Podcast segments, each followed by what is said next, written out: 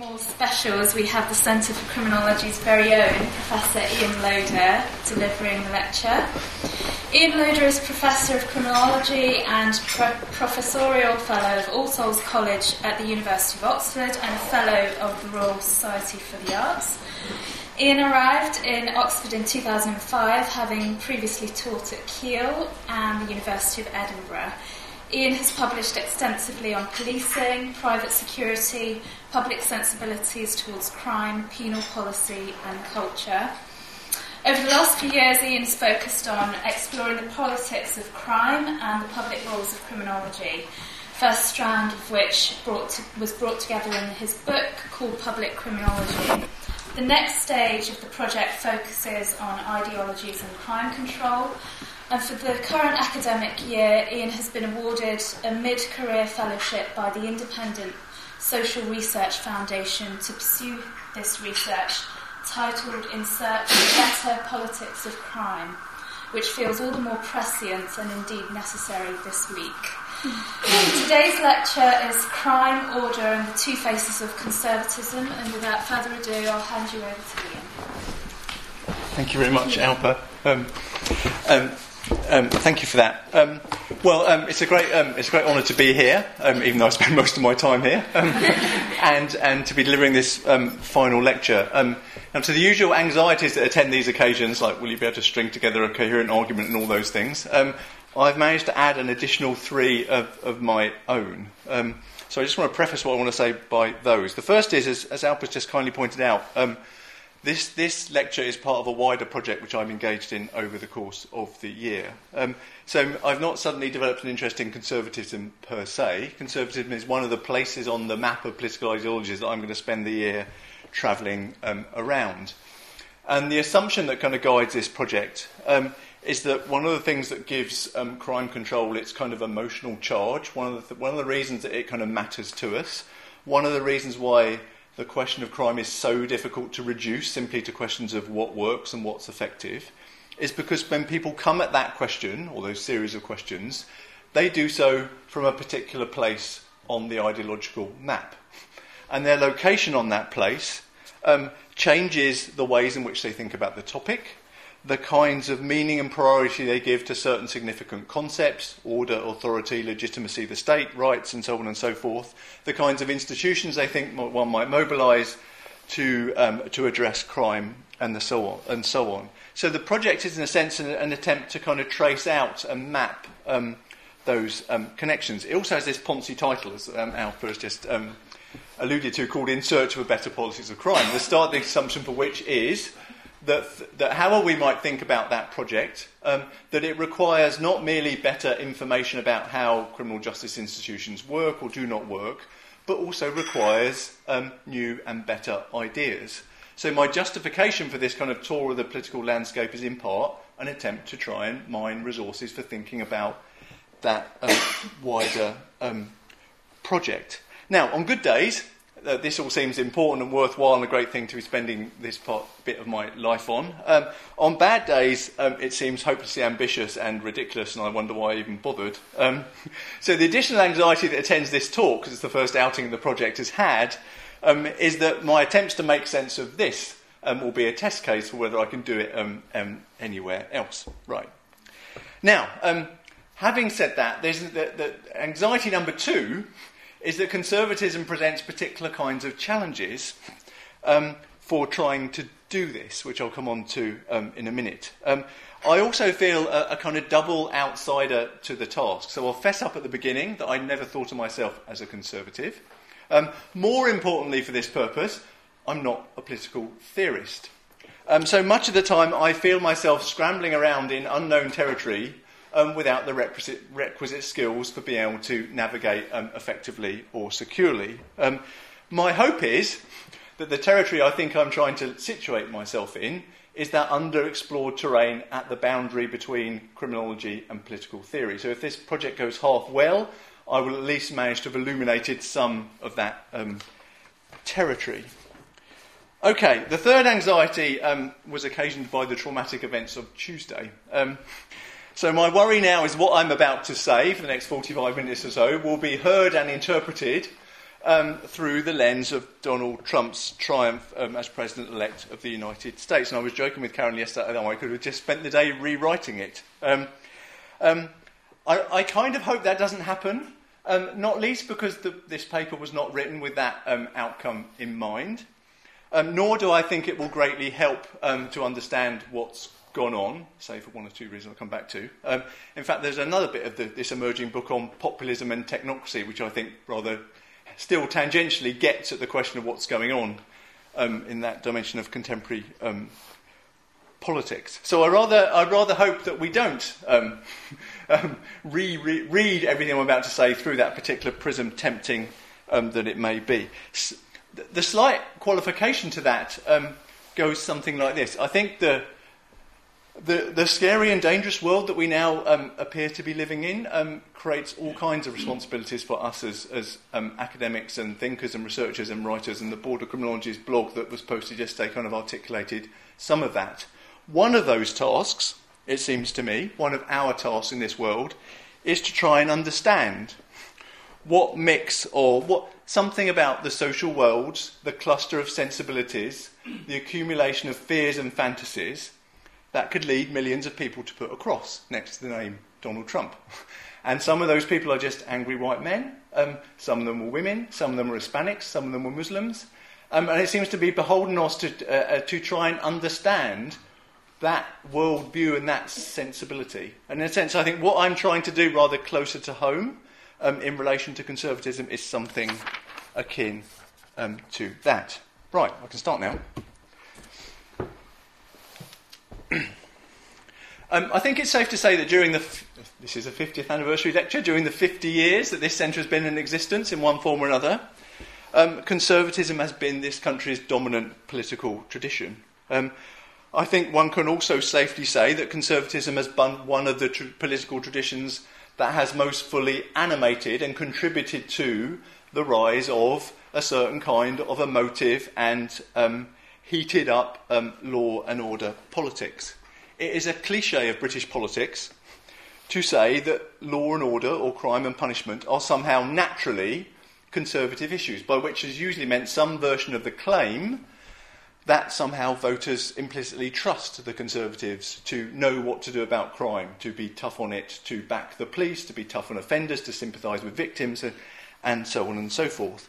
And some of the most influential accounts of the politics of crime over the last three or four decades. You think of Stuart Hall et al.'s Policing the Crisis or The Culture of Control or some of Pat O'Malley's work, have attended to the ways in which, in a sense, crime got wrapped up with the kind of remaking and resurgence of a certain kind of um, conservative um, politics.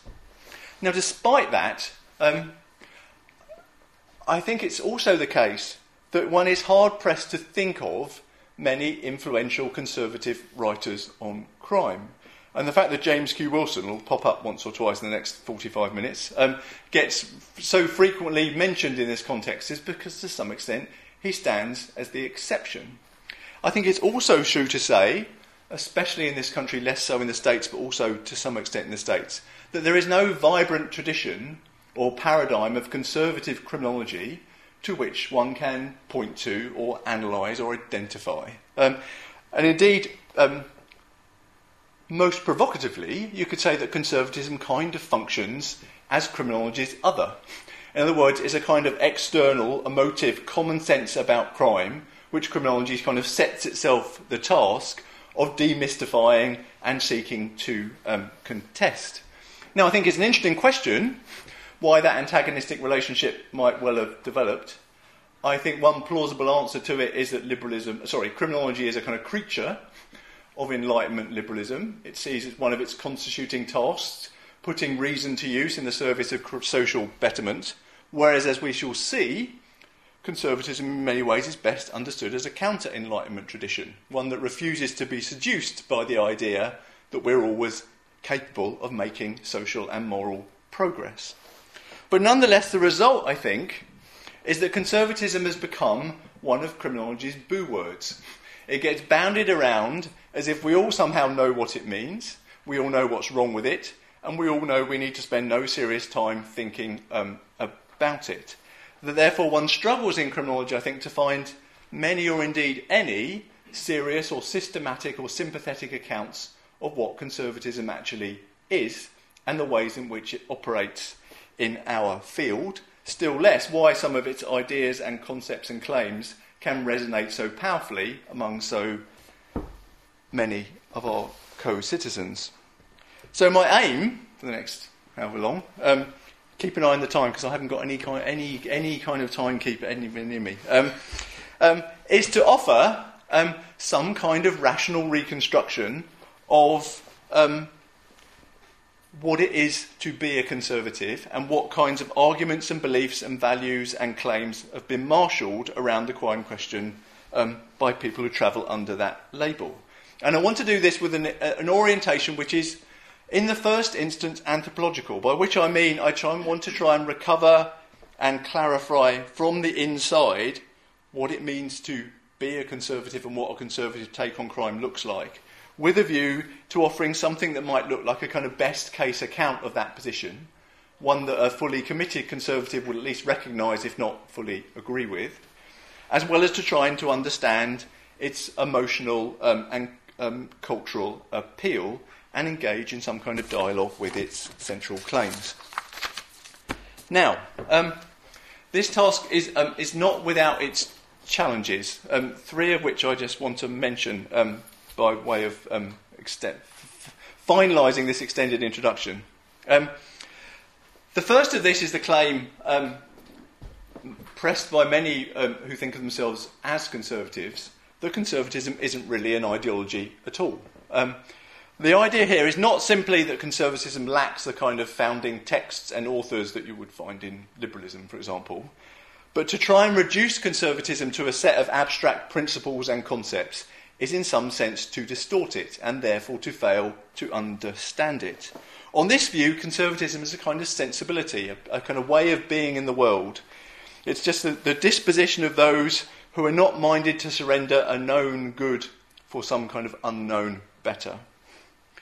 Now, I think one fully has to grasp that this kind of what you might think of as this kind of aesthetic dimension of conservatism is part of what that tradition means, while also remembering that it has um, an attendant political character. In other words, what conservatism does offer, among other things, is a very distinctive account of the activity and tasks of governing, and by extension of trying to govern crime. It necessarily has a kind of ideological map, which enables people who think of themselves as conservatives to know what they, what they approve of and disapprove of, who their friends are, who their enemies are, and what direction they want society to go or not to go, and so on and so forth. And conservatism has to be analysed in those terms as an ideology. The second challenge, pressed often by conservatism's critics, is that conservatism is little more than the ideology or political program of privileged groups trying to cling to their power and privileges. On this view, conservative ideas, now in, now in inverted commas, are typically pressed in bad faith. They are the motivated justifications of people who are trying to cling to their privilege. Therefore, what is required in analysing conservative ideas is some attention to the context out of which they emerge. And not so much the analysis of ideology in the terms that I'm trying to present here, but a kind of ideology critique in the kind of critical theory sense of that term. In other words, a kind of unmasking of those claims to, uh, uh, an unmasking of those ideas and their relationship to existing structures of power and inequality. Now, um, I, I, kind of have some sympathy with that view. I think it's the, I think the view, the idea, for example, that equality is natural, is more likely to appeal to people who benefit from existing distributions of society's benefits and burdens than those who are the, the bottom end of that distribution. But I think that connection between interest and ideas is not unique to conservatism. Um, and I also think we, that reducing conservatism to self interest um, in those ways um, should not free us of the burden of actually trying to examine conservative claims about the world, the kinds of questions they pose, the answers they give, and as importantly, why they appeal not only to the, the, um, the entitled and the privileged, but to significant proportions of the downtrodden, the fearful, the fatalistic, um, and so on. Challenge two. Challenge three. Um, what conservatism, which conservatism are you talking about? Um, the question here um, is, a, is a kind of question about particularity, a question about whether, when trying to understand something called conservatism, there is some kind of um, entity that you can grasp that has travelled through time and across jurisdictions, or whether you're really confronted with analysing particular kind of plural and multiple conservatisms. And that challenge is particularly acute in relation to conservatism precisely because, as I will become clear, it's a kind of philosophy of attachment to place. It always has a kind of rootedness in particular locations. Um, no one, as Muller recently put it, has ever chanted conservatives of all nations unite.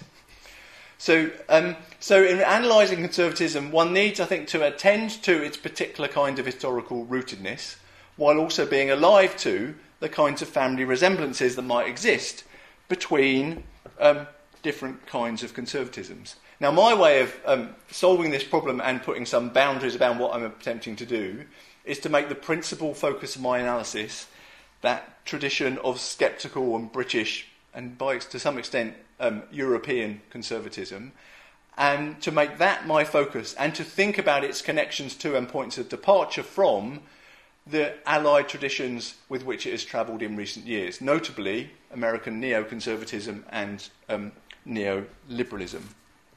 So, um, what follows is my attempt to give a kind of plausible rendition of um, a a, a, that, that, that, that sceptical British conservative worldview and what it has to say about questions of crime and punishment. Um, it's not the only way that you could think about conservative takes on crime, um, but it seems to me to be a plausible one and one that deserves more serious scrutiny and attention that it typically is received within criminology. Um, the argument, in sum, for those of you who like to drop off and reappear at the end, um, is this that one finds in that tradition, um, to, this is too crude, and I don't know how committed I am to this, um, both a source of penal aggravation and a source of penal restraint, by which I mean a kind of moralistic conception of crime and an attendant conception of order, which is um, uh, concerned with ultimately the, reass- the reassertion of sovereign um, authority and control. But also at the same time, a kind of scepticism towards the state that always leaves conservatives being um, uh, reticent and ambivalent about certain practices of punishment, and in the end, seeking to find non penal forms of socialisation and social regulation. Um, and for the next 40 minutes or so, I'm going to try and elaborate on all that. Um, right. Um, it's become um, a kind of orthodoxy of the literature on the politics of crime to say something along the following lines um, that the Thank you. um, to say something along the following lines. Um, the, the, the, the, rise and resurgence of conservative politics in the 1970s had something to do with the break that it made not only with a general post war consensus about economic and social governance, but a more particular um, liberal consensus about the management and governance of crime, which kind of held that crime was an issue to be managed off the political stage by experts, by, by senior practitioners, by government officials, without much public um, uh, fuss, as it were. The break with that tradition enabled effectively conservative politicians to tap into and articulate certain um, public fears and anxieties about rising levels of crime and to plug them into a wider, wider narrative about the crisis of social authority, about the crisis of government, about questions of race, and so on and so forth. That much is familiar to anyone who's ever read Policing the Crisis, for example. Um, now, much of the analysis of that tends to focus as uh, either on the kind of consequences of that um, in terms of what then happened in terms of criminal justice politics, or on its kind of electoral dividends, the ways in which conservative Conservative Party used crime, as it were, to lever working class um, support. But I think that claim is, is also worth trying to situate conceptually in other words, by which I mean that there is something about um, the kind of morphology or architecture of conservative ideology that means it is able to capitalize on and have things to say about crime that flow from its conceptual ordering, and in particular from the centrality of the concepts of order and stability to its general world view. This makes conservatism um, kind of at ease when questions of crime are under discussion in a way that liberals and social democrats, I think, are just never quite at ease.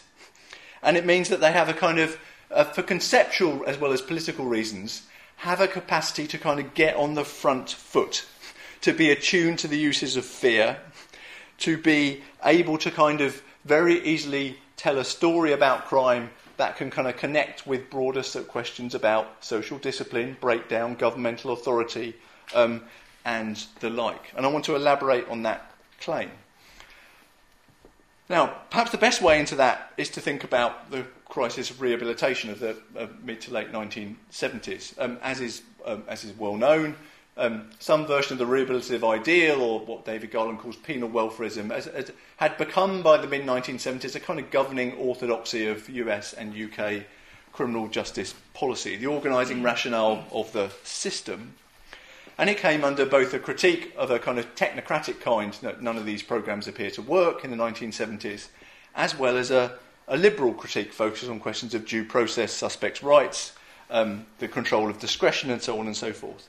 But there also emerged at that time a distinctive conservative version of the critique of rehabilitation, um, which largely um, was launched from outside the system and its governing premises, and um, which challenged in a wholesale way all the assumptions that held that view of what crime management were about um, together. And there are three central claims that I just briefly want to, to articulate. The first um, is the kind of critique of the idea that crime should be considered a kind of presenting system of other problems, whether they be sociological or whether they be social or psychological, and therefore in need principally of some kind of um, remedial treatment or intervention. On the grounds that what this does is deny the responsibility and moral agency of offenders and their need to account for what they have done. And of course, this went alongside and kind of married very closely with a kind of broader but connected account, a critique of the welfare state and its capacity to generate perverse outcomes, welfare dependency, to similarly not take account of individual responsibility, and the like. Secondly, that I think that, that rehabilitation, at least in that kind of grand organising rationale for the system terms, struck conservatives as a kind of um, as resting on the unwarranted assumption that you can use government to kind of engineer better outcomes. It was a kind of example of governmental overreach of what Michael Oakeshott calls rationalism in politics. And it also rested on a series of erroneous assumptions about the basically benign nature of human impulses and the kind of naive, what conservatives talk to be the naive hope that you could use state intervention of various kinds to straighten what Kant once called the crooked timber of humanity. And this required, thirdly, um, a kind of reckoning with certain kinds of realities about human behaviour and its resistance to um, mo- manipulation, which is where James Q. Wilson enters our story, because in their very influential book, originally published in 1975, starts with the then arresting claim that public policies need to be designed according to what he called a clear and sober understanding of human nature. And in case anyone was in any doubts what he meant by that, he closed the book, 200 odd pages later, with this. Wicked people exist. I mean, this has now become um, fairly well known. Nothing avails, but you can, you can read it behind you. This was nothing short of a kind of tearing up of, um, of 50 or so years of both criminological orthodoxy um, and a large amount of kind of orthodox and official assumptions about crime and its causes and what we need to do about it.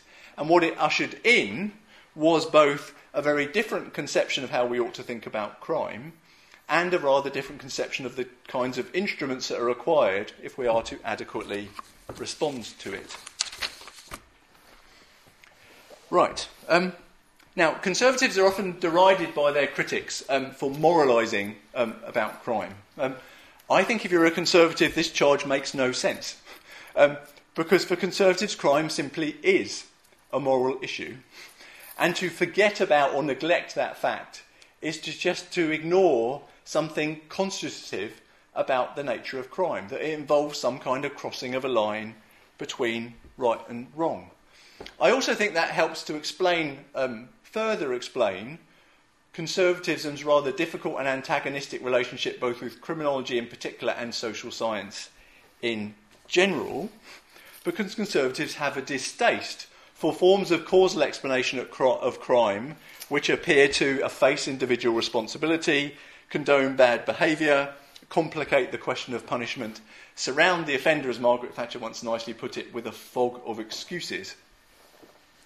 I think conservatives are also, or at least there is a conservative sensibility, which is also rather offended or at least bemused by the kind of criminological posture in relation to crime, which has the capacity to step back and just think in rather distant and analytical ways about crime as a social problem. And, and I know this because I've encountered it in TV studios and various other places, where the offence that's being given by doing that is not what you have to say, but the mere fact that you can think about crime in such abstracted, rationalistic, seemingly morally indifferent um, ways. Now, the reason for mentioning it, I, I think, is that it, it, it's, the, it's the capacity to think about crime as a moral problem, which also enables conservatives to, as it were, get on the front foot, to be assertive, to have things to say that connect with public sentiment in relationship to broader public discourse, a point I'll come back to um, shortly. So, what elements of the Conservative story about crime enable it to do that? Let me briefly run through three of them. First, um, a critique um, of structural explanations of crime and why it happens and why it might go up and down. Um, I've written here disconnecting crime and social justice. That's a mistake uh, because no conservative would think of, it, of, what they're doing in quite those terms. Um, in other words, a critique of the idea that crime is somehow a product of poverty, of inequality, of unemployment. Um, one finds this, um, um, the, whole, the, the, whole point that James Q. Wilson made in thinking about crime, about the paradox of crime in the 60s being the coexistence of rising crime and rising living standards, um, was, a, was a kind of case in point. And there is both a kind of, there's a kind of empirical objection that gets made to this, but also a basic, a more basic objection that, that um, thinking about crime in those terms is to some extent to make some kind of um, category mistake. Secondly, in the conservative tale, if crime is about poverty at all, it's about moral poverty. The starting axiom of, of, uh, of a kind of conservative account of human nature is that left to our own devices, without our impulses being controlled and regulated, human beings will, on the whole, behave badly. They therefore need to be taught, to be instructed, to have their impulses controlled, and so on and so forth. And the story about the rising levels of crime in the second half of the 20th century for conservatives is therefore principally a cultural and moral one, not an economic and social one. It's about what James Q. Wilson called the triumph of self expression. It's about the dis- dismembered families. It's about the erosion of discipline. It's about the, the, the, the triumph of rights over entitlements, and so on and so forth.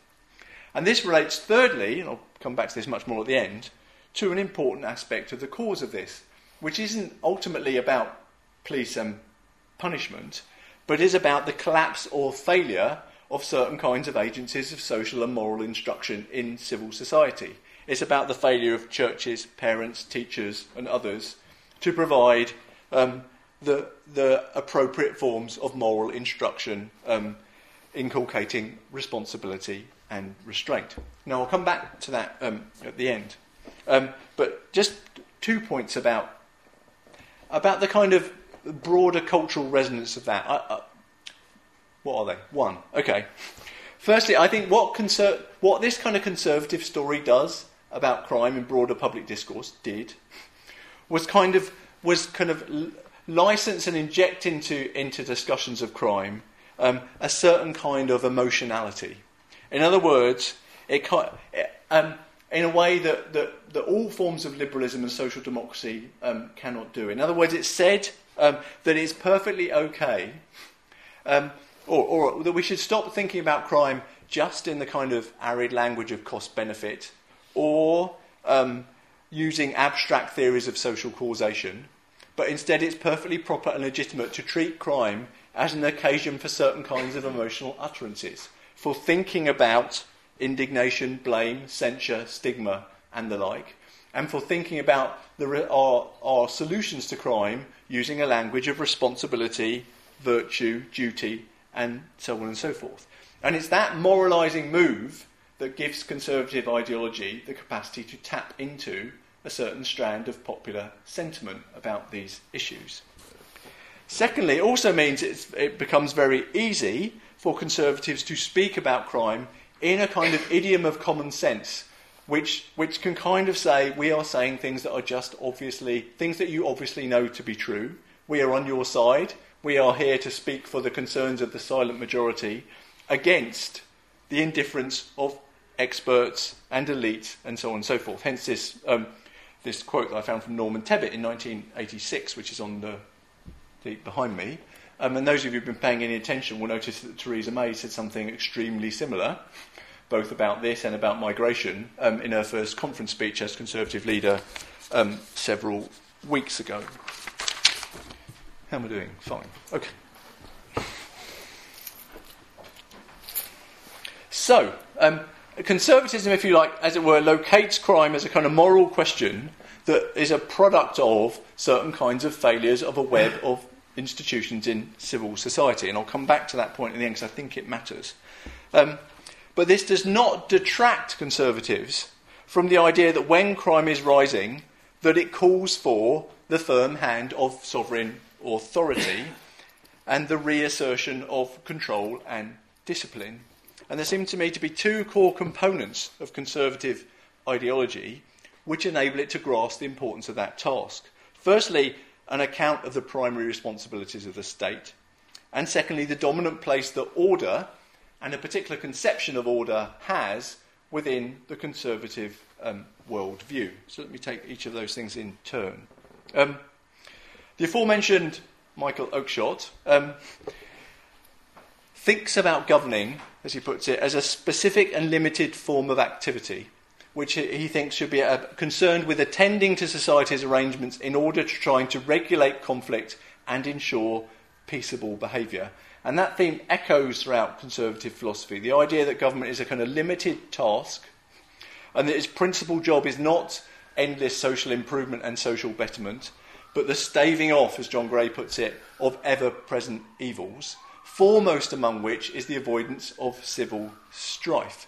And you find the same kinds of things throughout the kind of conservative pamphlets, leaders' speeches, and all the kind of things I've spent the last few weeks in the Weston Library analysing. Um, this kind of echo of the idea of a limited but strong state whose first duty is the protection of its citizens. Now, this seems to me is entangled in interesting ways with the priority that conservatives give to the concept of order. And to understand that, I think you need to recognise that, what, no, that while conservatives believe in freedom and they believe in the, um, they believe in the individual, conservatism is not first and foremost, unlike liberalism, a philosophy of individual freedom. So, in relation to um, so, in relation to questions of freedom, uh, con- the conservative view of these things is yes, no, the balance between order and freedom requires constant vigilance and attention, and that's what politics is ultimately about. But we should be clear that order comes first. That takes priority where there's a dispute between the two of them. And similarly, we need to remember that conservatism isn't first and foremost a philosophy of individualism. It's a philosophy of attachment to place, of belonging to families, neighbourhoods, communities, nations to some conception of a home. And John, Gray, as a quote from John Gray, puts this very nicely, says, before anything else, he says, before even, even freedom, human beings need a home, a sense of home. Now, the reason why I think this matters, because it both accounts for the, the, both the priority that conservatives give to a concept of order and the particular way in which it then get that concept gets fleshed out. Because I don't think in the conservative worldview, order reduces to anemic and operational sounding terms like safety or protection. There's always something much more going on. And that much more has to do with the attachment to and preservation of certain kinds of valued places and um, valued sources of um, belonging, whether they be no, whether they be home or family or neighbourhood or nation or some conception of the people and so on.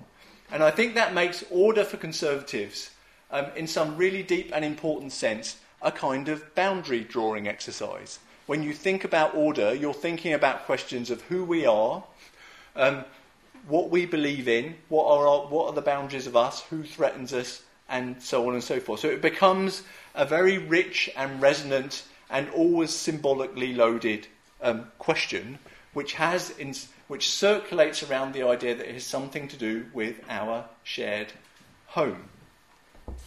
Now, there are all kinds of things I'll say about that. I just want to say um, one. Um, and that is, I think this helps to explain um, something that, uh, if, you, if you read conservative publications on these over the years, um, strikes you very um, um, immediately, which is the kind of primacy that conservatives give to the police and the special affection that that institution um, possesses within the conservative conception of order. So when crime is at issue, that it seems that there's some that the conservatives will instinctively reach for this institution, and that that idea that we must back we we must back the police is a kind of resonant and recurring theme of all kinds of conservative literature, manifesto statements, pamphlets from the 19 or from 1964 onwards, when I first noticed that it appears, and it generally means two things. Um, firstly, that we can be trusted to give material backing to this institution. And in the end, only we as Conservatives can be trusted to do this, to provide more, more officers, more power, more equipment, more training, and so on and so forth. But as importantly, that they can be relied upon for our support. We will attend to questions of their morale, we will protect them from their critics, we will reassure them that they are doing a valued job on our behalf, and, and so on and so forth. And those are, that, that is also a kind of resonant theme.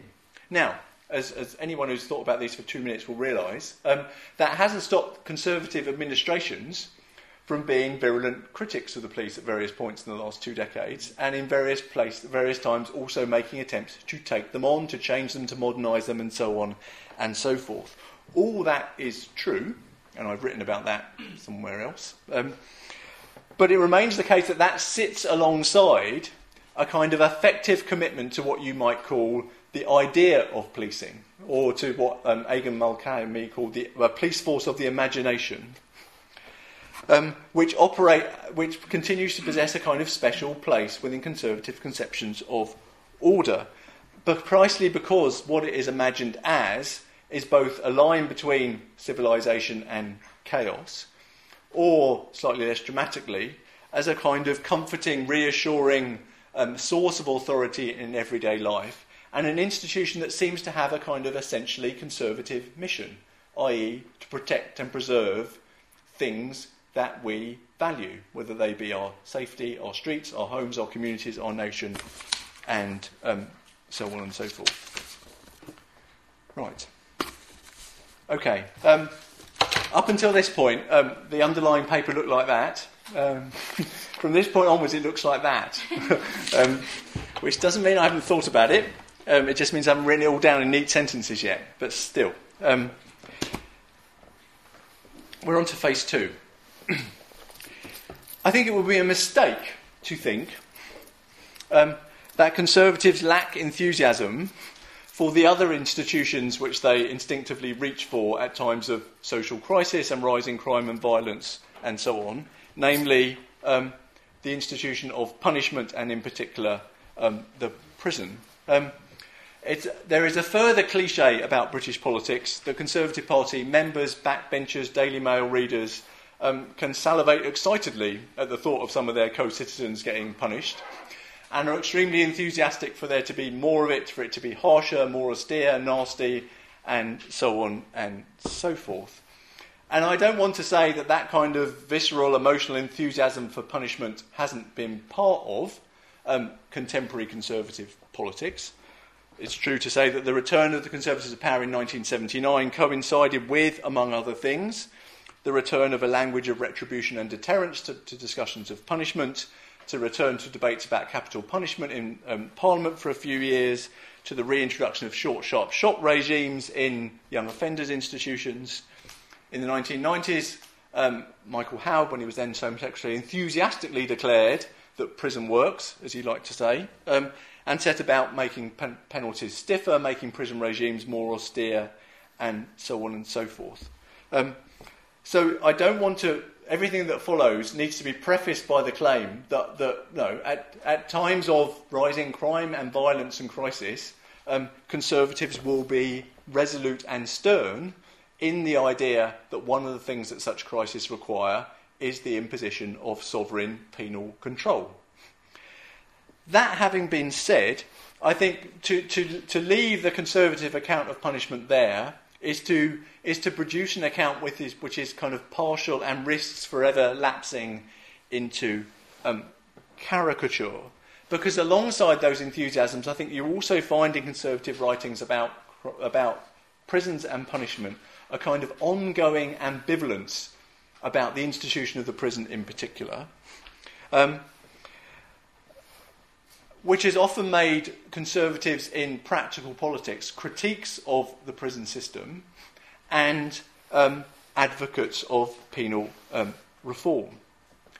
It is also the case that the kind of moralising story about crime which conservatives tell has as one of its implications the idea that there is something futile about thinking you can do anything about crime using the institutions of police and punishment because its sources lie in um, the socialising institutions of civil society, and that therefore that's also where its remedies need to be located. In other words, there are things in conservative philosophy that kind of temper that enthusiasm for punishment, um, which are both specifically criminological and have also something to do with a kind of scepticism about the state and about government as a solution to social problems, which animates conservative um, thought.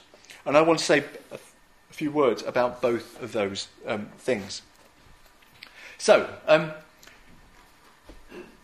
it's a kind of um, close to being an axiom of conservative philosophy um, that government should not be considered to be a kind of source of social betterment um, an institution trying constantly to engineer progress, um, shouldn't be the source of endless innovation and so on and so on, but it should be an institution about which we should train ourselves to think skeptically and expect, expect less of. In other words, it's an institution that is somehow mired in cluelessness, is consistently fails to deliver, is beset by unintended consequences of various kinds, in other words, the what is required in relation to our thinking about governments is a certain kind of lowering of our expectation, which is why um, this kind of quote from Michael Oakeshott, um, which is on the board behind me, kind of rather captures that kind of stop thinking. Stop thinking that things are going to get better. Um, we need to quieten you all down. Um, um, philosophy of government, which I think um, is central to conservative philosophy.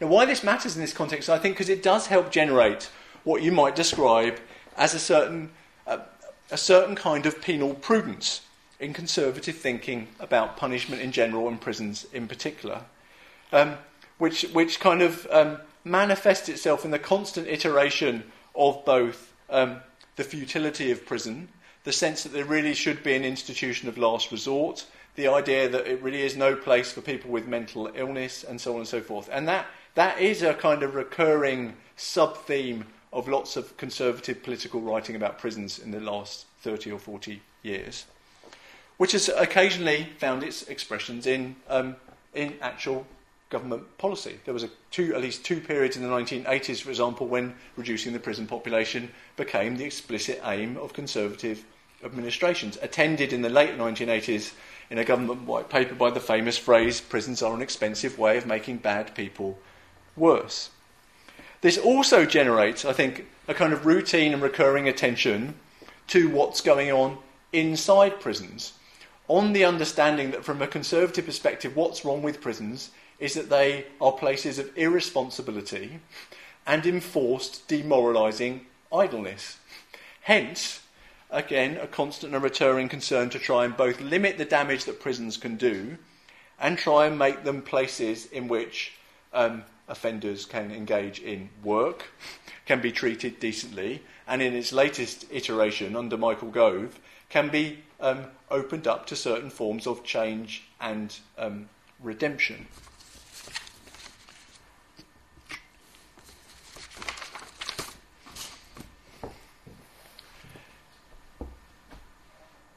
The second element of um,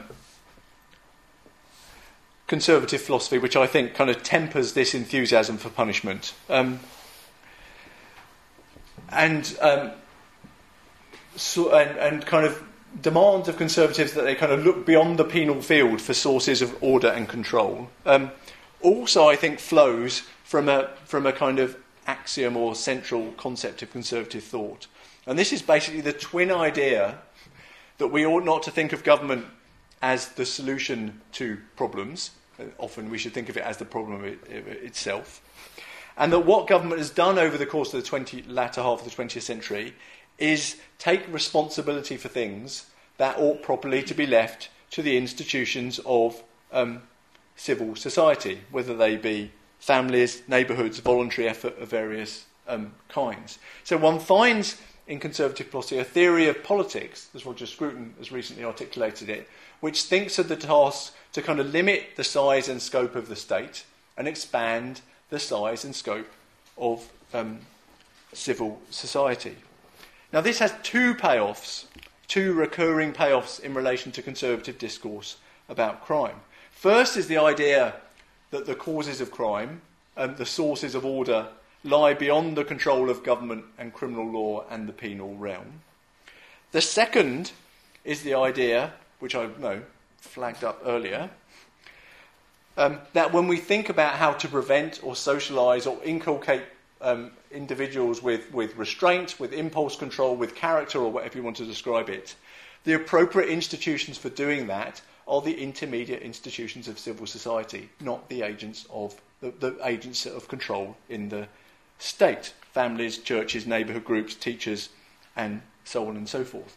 And at various points, again in the last several decades, some variants of those themes have occurred, um, both in relation to the, what Pat O'Malley rather pejoratively called responsibilisation in the 1980s, when we were all being encouraged to believe that, that responsibility for prevention of crime was somehow um, a requirement of all of us, as citizens, as people who work in universities or hospitals or schools and so on and so forth. Um, and in the recent um, and uh, iteration of the big society, which some of you may remember was an enthusiasm of David Cameron's for several years, well, it now remains so in his new job.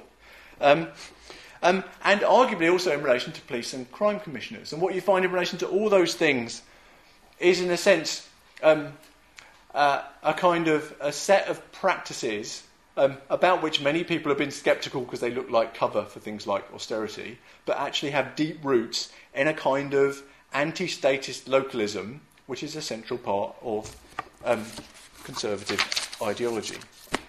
Right. Uh, I want to end with a, a question. Um, I, I, Alper kindly pointed out at the beginning that the, the, wider project of which this is a part is called In Search of a Better Politics of Crime. Um, um, I should, should now become apparent that there's something about um, the searching for a better politics of crime, which is a fundamentally non conservative thing um, to do. Um, and therefore, the question that I've been posing in the middle of, in the context of writing all this, is what, what is a project whose ambition is to search for resources for a better politics of crime to do with or capable of finding in um, conservative political ideology? Now, I'm, I was sorely tempted hence the question marks. Um, I was sorely tempted um, about two hours ago just to sit down at this point and say, help. No. you, you answer that question for me. Um, but I, I, will say um, one or two things. Um, the, the, first. Right, the first takes me back to the point I was making in relation to Donald Trump's election as president um, at the beginning. The one that, that one reason why you might want to wrestle with conservatism and the kind of emotional and cultural appeal of certain kinds of conservative stories or nostrums or concepts around crime from a non conservative perspective is just to engage in the task of trying to understand what is the nature, what is the nature of the appeal of those ideas and claims for so many millions of um, people. And I don't think I've necessarily got a good answer to that, um, though one of them might just have something to do with um, the capacity of conservative ideology to tap into some deep rooted um,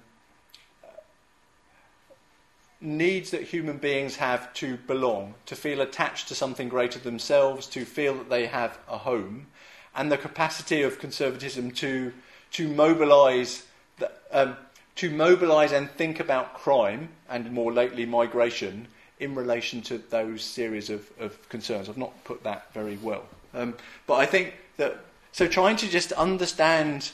Um, the appeal of a certain set of sensibilities seems to be one, one answer to, to that question. Um, the second is that we can just go, I can just now go into fully fledged critic mode and point out all the, all, all the, to go into a kind of critical dialogue with, with that set, that worldview, which points out um, some of its consequences and blind spots. Um, its, its constant tendency to over identity, over identify with authority, to not speak very much about questions of race and gender and so on and so forth. One could do that.